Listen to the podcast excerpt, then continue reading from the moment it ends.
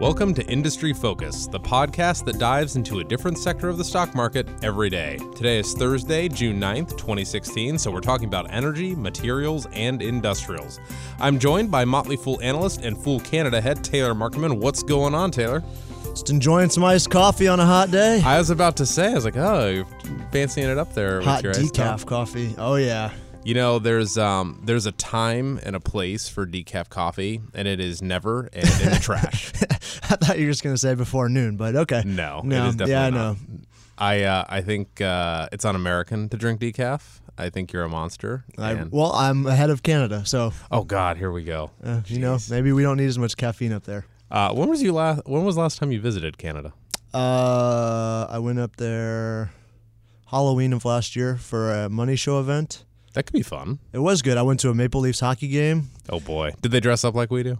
Uh, the crowd was all in costume. Yes, Oh my it was awesome. gosh, that's a lot awesome. of a lot of uh, a lot of Wayne and Garths dressed up as hockey players, and uh, a totally different atmosphere though. They take hockey very seriously up there. So party on, rather Taylor. than rather than like the raucous Caps atmosphere, everyone is there like aggressively criticizing the play rather than just like cheering for goals and Why big is hits. there a lot of hockey stuff in Wayne's World? Is it just because Mike Myers is Canadian or what? I think so. Yeah. Just he game dropped on. it in there. Yeah. Yeah. God. Anyway, um, when's the last time he had a good movie? Uh, I off the top of my head it is one of probably an Austin Powers. The first Austin flick. Powers, because the third one was terrible. Anyway, okay, all right. We swear we're going to talk about energy and materials and industrials at some point. Um, before we dive into what amounts to basically an Elon Musk day, Yeah, um, we do need to talk about OPEC really quick again. Um, you sent this article over to me from the Wall Street Journal. Um, basically, Saudi Arabia is cutting prices for its customers in Europe and along the Mediterranean. Mm-hmm. Um, don't get confused though, because it's actually not by a lot, or it could be a lot depending on who you talk to. Well, if you're talking about the 800,000 barrels a day that they ship there, 35 cents a barrel. It's a lot of money. up, yeah. Okay, yeah. But uh, basically, so there's uh, cutting prices by 35 cents per barrel to Europe and 10%, uh, 10 cents per barrel uh, elsewhere on the Mediterranean. Mm-hmm. Um, and they basically did this right after that OPEC meeting where Iran was like, yeah, no, we're not cutting. We want to impre- in- increase our Yeah. own production a lot. Pretty much, yeah. So um, they've cut prices once last year as well. And that was mostly to Asia. yeah, that, yeah. serves. So they're they're um, thinking about, or they are going to hike prices a little bit to Asia, cutting prices to Europe. Um, and I think in large part that's because right now Iran is shipping about 400,000 barrels a day to to Europe. Their target is around 700,000 barrels a day by the end of the year, um, whereas Saudi Arabia shipped 800,000 barrels a day last year on average to Europe. So um, they're probably nervous a little bit that if Iran does get that 300,000 barrel increase that they're looking for, where's that going to come from? Is it Yeah. coming from the Saudi Arabia supply or somewhere else? So Saudi Arabia is trying to go ahead and nip that in the bud before it actually comes to he- comes to a head. Well, and this lends credence to that. Um, I don't want to call it a conspiracy theory, but the theory, you know, of a year and a half ago that Saudi Arabia. I mean, it was. I'm sure they're not upset that U.S. shales uh, hurting, but we weren't the actual target. It was Iran and Russia with their refusal to cut production. That could certainly be so. You, you just start to see the geopolitical power of, Yeah. of oil um, in instances like this. Um, obviously, Saudi Arabia being predominantly Sunni and Iran Sunni, Shia. Shia. and bottom uh, line, Saudi Arabia and Iran hate each other. Yeah, th- this is the still waters run deep here. Yeah. Um,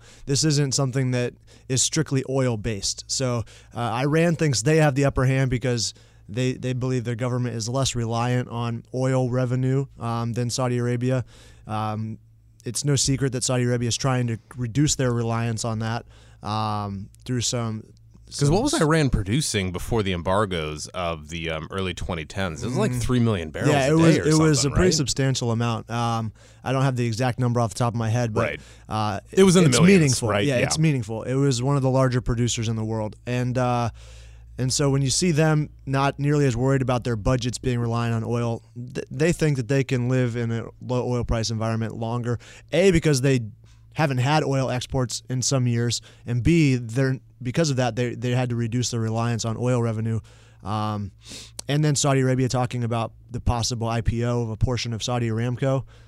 They're really banking on That is still billions, so funny to me. billions, possible trillions of dollars from that. Um, and so if I- Iran can keep oil prices low up until that date, Aramco might not be worth as much. Yeah. And either uh, Saudi Arabia will have to postpone the IPO or just um, take a lower price and, and suck it up.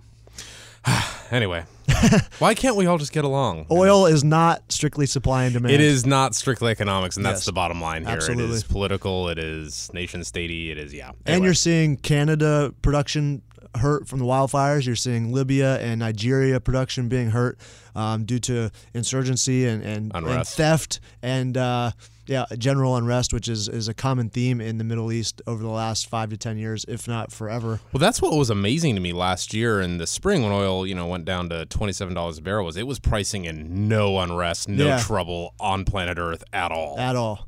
I, yeah. Anyway, uh, moving on uh, to our first Elon Musk based story. Um, China has uh, rolled out via its Quinto Motors, and I totally butchered that, and I'm very sorry, but it's Q U I N T O. Quinto, Quinto, I don't know. Um, but uh, they came out with their own Tesla type car. It's a $106,000 K50 is the model name and it is built out of carbon fiber for its body and it has an aluminum frame so I, that sounds fast to me F- sounds fast and light, and strong. Um, Tesla, not a carbon fiber body, but an aluminum frame, just like that.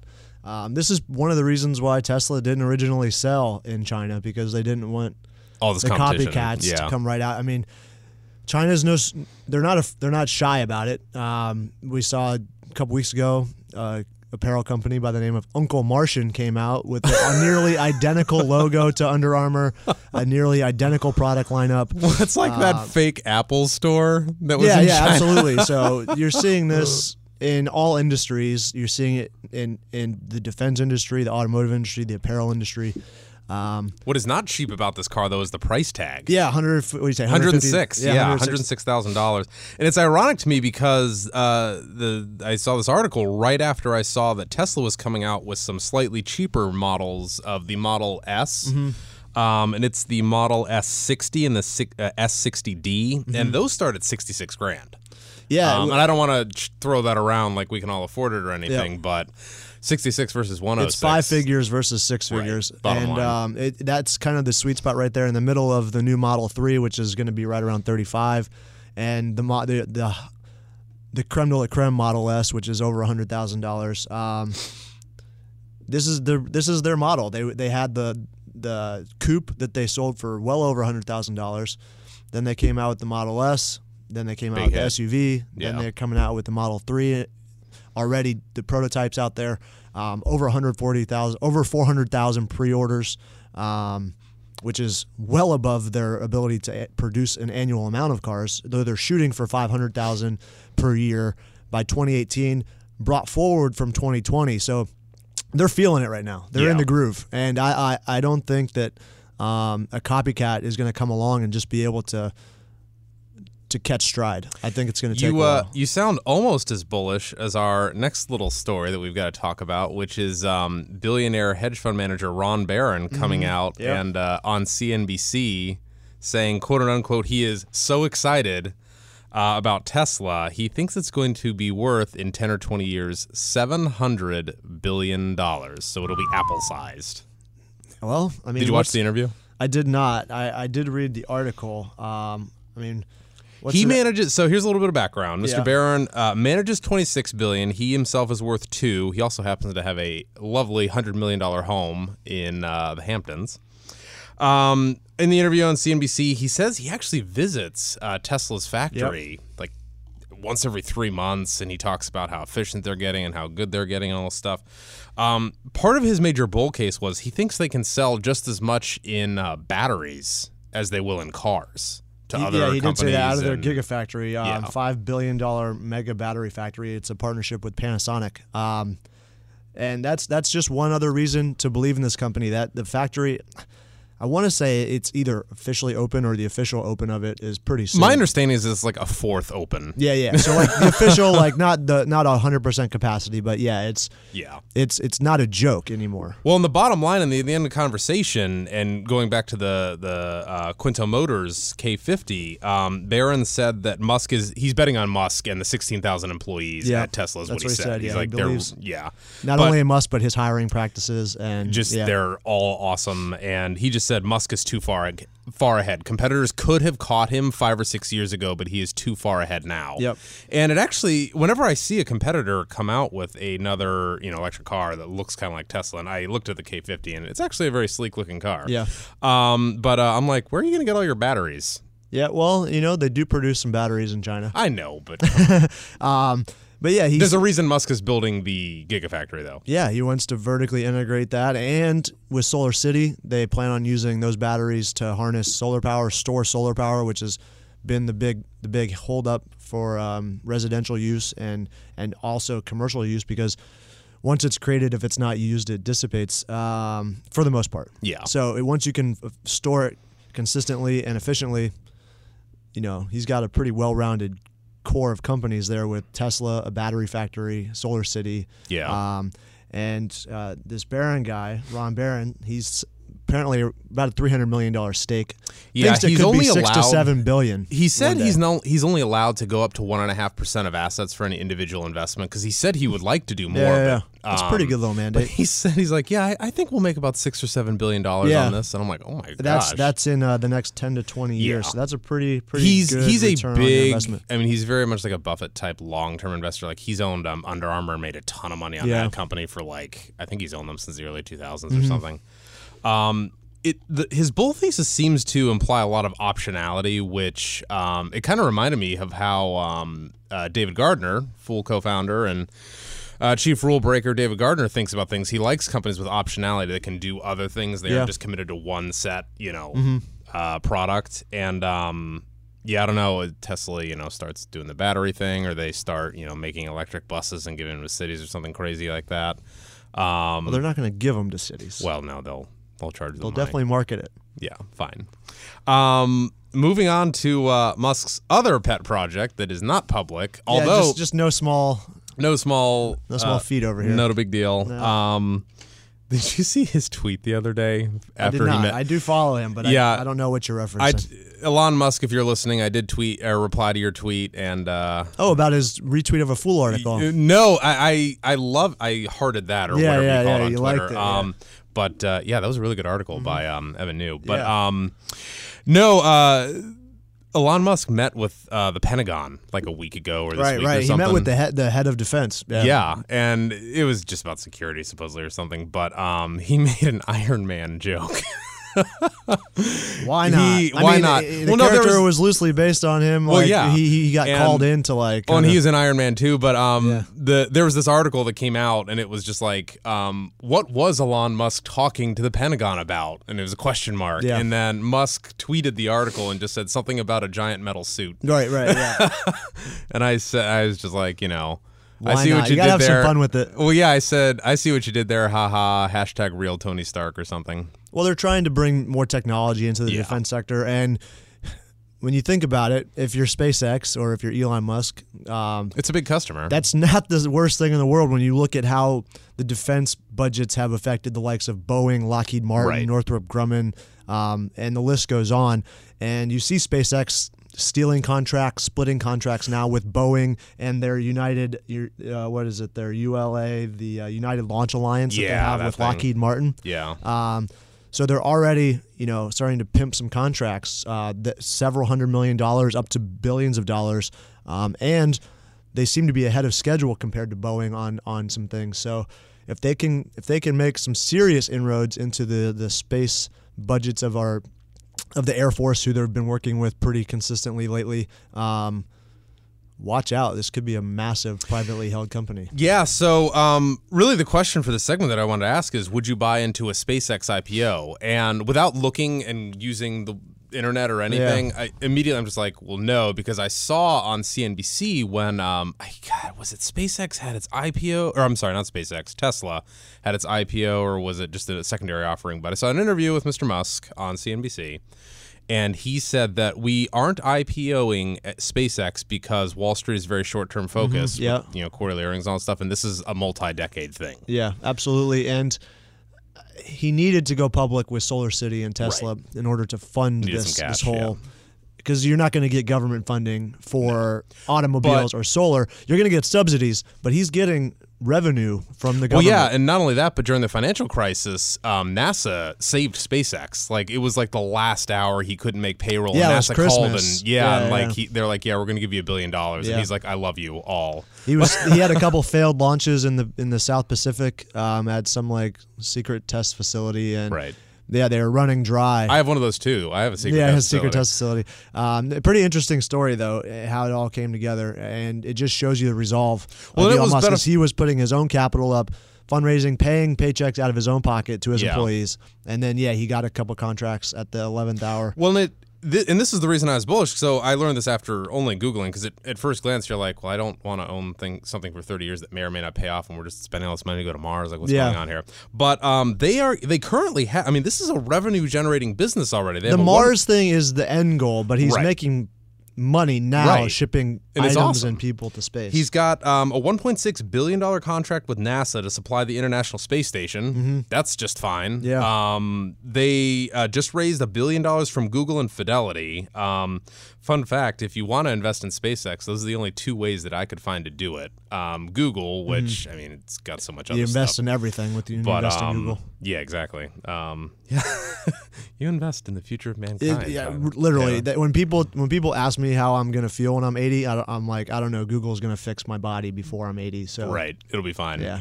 Um, and then Fidelity actually dropped their small investment. It was only it was in the millions. It wasn't you know huge, Yeah. but um, they dropped that to a few of their funds, and it's like a fraction of a percent. So I don't think you know this is the way to do it. But that was interesting to me. But um, he's talking about launching hundreds of little satellites to provide internet to everybody, which is of course why Google invested. Yep. And he thinks that would cost ten billion.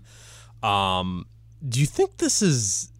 Is it like buying stock in the Mayflower 400 years ago? Like I don't even like what is this? if I didn't have to deal with all the IPO shenanigans of like Wall Street pricing and, and Yeah. early investors and everything, I would. If it was in a vacuum, I would absolutely invest. because it's currently SpaceX. valued at 12 billion. So you think the discounted future cash flows of SpaceX are worth more than 12 billion Yeah, to get in finance speak? yeah. I, I mean, I don't have my ten tab spreadsheet in front of me calculating the Get to, get to work on that. Yeah, yeah, add it, absolutely. Um, but just the simple fact that they've already, you know, gotten so many big contracts from the U.S. government, um, and They've they're, they're, they're set to four they're set to reuse. Yeah, if you haven't seen a video of them is landing, so cool. the Have you seen the speed up one? yeah, it's It's it's, out of control. cool. If you haven't seen a video of them landing the Falcon 9 rocket on a on a barge in the middle of the ocean after re-entering orbit, What's up perfectly little, standing straight up and down. You see, because it's really funny because it lands and then those little booster things at the top like shoot off the sides just like as a finale. Yeah, it's just like- it's like did you do that as a firework, firework, thing? yeah. Like what do you? and they have they have cameras on it on all on different parts of it, so you can see it from different angles. Um, it's it's pretty impressive when you look at um, Jeff Bezos and his blue blue orchid Blue Origin. orbit blue origin. Did you call it Blue Orchid? I yeah, like it. blue Yeah. blue origin. Um, I know what I'm calling my SpaceX he didn't go startup. nearly as high or or go off trajectory nearly as much. They did land the rocket first. But Elon Musk's has been much more technically difficult. Um, Well, because Bezos's didn't go up. I mean, nearly as far not even or close. anything. It, yeah. it could never, in its state, have delivered any payload to the space station, carried any humans. Yeah. Um, one day, I don't doubt it, but Right. in the current state, it's the simple fact that he got it done first shouldn't detract from the fact that Elon Musk has now done it multiple times with a much more. Te- much more technical difficulties. Technical difficulties I don't even understand, but I know that it is just based on what I've read. Did you see what Bezos tweeted after Musk stuck the first landing on the Falcon 9? I did not. He's like, "Welcome to the club" or Well, something. yeah, yeah. Eye roll. Oh well, it's the new billionaire playground Space. space. The final frontier. So yeah, Bezos believes that we're going to move heavy industry into space because solar power is so much more. It, the solar energy is so much more powerful. Obviously, you're closer to the sun. You don't have ozone layer to, to deal with, um, and then the U.S. will just be residential and light industry, Uh, or not the U.S. but the uh, the the Earth yeah, essentially. the Earth. Yeah. Um. So for investors, if you want to get in on any of this, it seems like really the only option you have is Tesla. yeah, and you see, I don't, In on the Musk. I don't, I don't system. know like the exact web, but I do know that um, in the early days of all three of these companies, they each helped finance each other in certain ways. Um, so I'm, not, I don't know if either Space or Tesla or Solar City owns shares or debt of solar of SpaceX, but um, Mm-hmm. Well, I know Tesla that SpaceX City- has has given money to Solar City Yeah. in, in the form of debt, um, which the government was like, we don't know if we want. Our, our money going to Solar City, but they can't say anything. They can't Right. regulate that. Um, so they are still kind of tied together, not just the fact that Musk is CEO or bo- chairman or, of, of all of them. Cool. All right. Well, uh, that's it for the Musk Day. Have a good one, Taylor. Yeah, you too. Have a good one. That is it for us, folks. And if you're a loyal listener and have questions or comments, we would love to hear from you. Just email us at industryfocus at fool.com. Once again, that's industryfocus at fool.com. And as always, people in this program may have interest in the stocks they talk about, and the Motley Fool may have formal recommendations for or against those stocks, so don't buy or sell anything and base solely on what you hear in this program. For Taylor Muckerman, I am Sean O'Reilly. Thanks for listening, and Fool on.